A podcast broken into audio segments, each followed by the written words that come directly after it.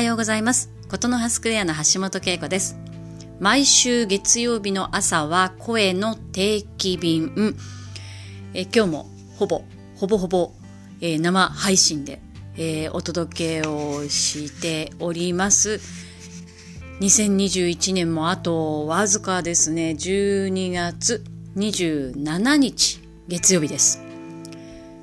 今日が仕事納めという方も多いかもしれないですね。私はフリーランス、まあ、会社を辞めて、えー、3年が経とうというところですけれども なんかこう収まるのか収まらないのか微妙な 微妙な年末を迎えておりますがまあそれでもね年末なので今日は今年のまとめということでちょっとお話をしていこうかなと思います。皆さんは今年何か新しいこと始めましたか？どんな新しいことを始めましたか？振り返ってみるとコロナ真っ只中で始まった一年でしたよね。全くこうどうなっていくのかなっていう明るい兆しも見えないまま年明けからずっと皆さんもそうだと思うんですけれども走ってきたようなそんな気がします。私はですね先日今年始めたことをノートに書き出してみたんですね。まあまあそれなりにいろいろあったんですけれどもこの中で大きいのはですね、まあ、まず朝のジョギングですかね、えー、今日はちょっと訳あってサボってるんですけれども、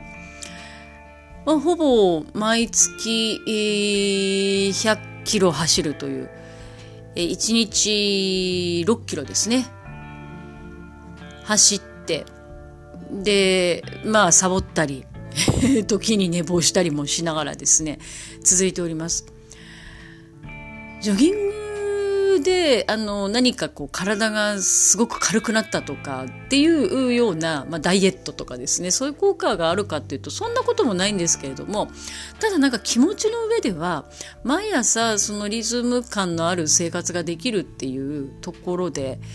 えー、今日何をしようとかえ、昨日起きたこのことはこういう背景があったのかななんていうね、え、ちょっとした振り返りの時間になってうんとそういう意味ではコロナ禍でありましたけれどもすごく気持ちの上で支えになったかなと思います。もう一つがこれ夏頃からだったんですけれども韓国ドラマにはまったっていうのがありましていやもう本当にね結構いろいろ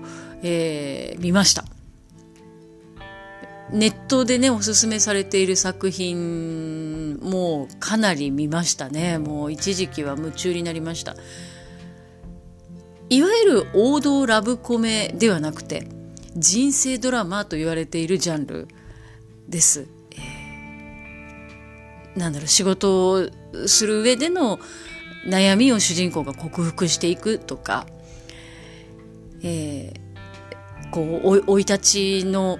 何ですかねあのもう避けられないような、え過去の重荷と向き合いながら主人公が関わりとともに変わっていくとか。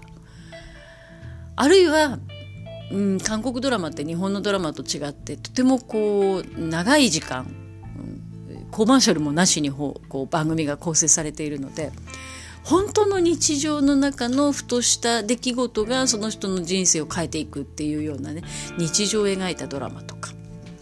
まあいろいろこう見てですねそのドラマの中の間合いであるとか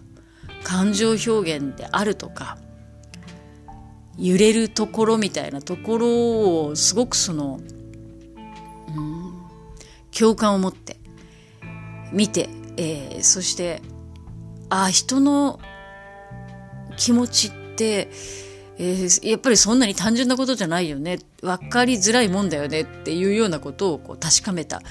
えー、ことも今年はとても大きかったなと思います。まあそんな風にねドラマを見ている人もいるっていうことですね。でその他もまあ本当にいろいろあってですね是非皆さんも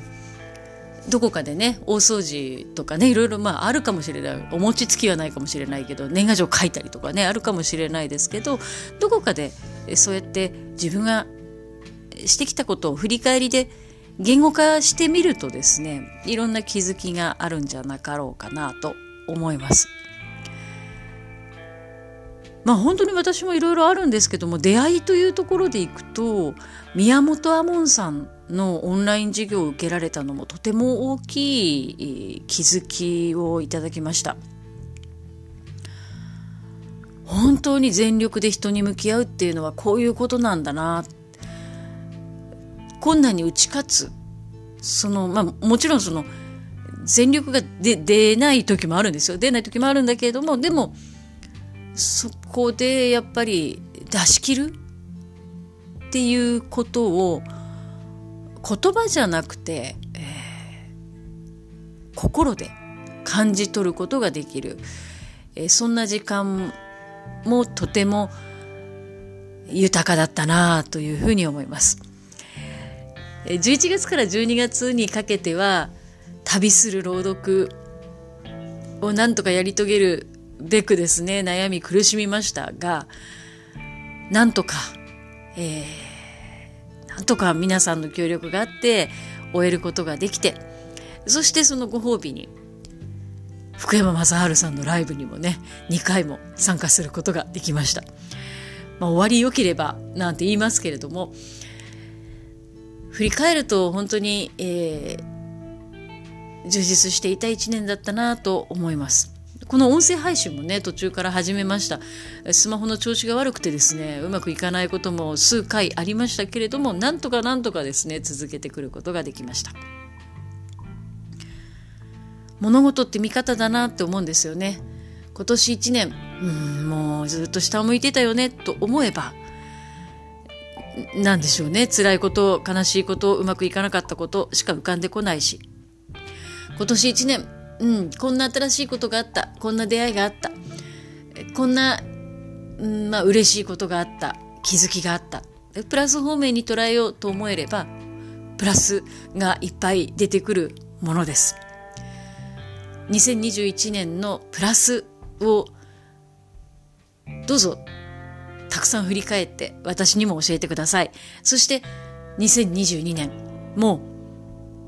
一緒にえー、楽しく、新しく迎えられたらいいなと思います。私はね、もう新しいことがね、たくさん起きそうな予感がしています。どうぞ皆さんと一緒にですね、えー、この声の定期便も続けていきながら、年を超えていきたいというところで、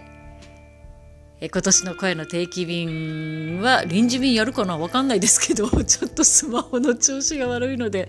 ちょっと長くなりましたがこの辺で失礼します。では今週も笑顔でいってらっしゃい。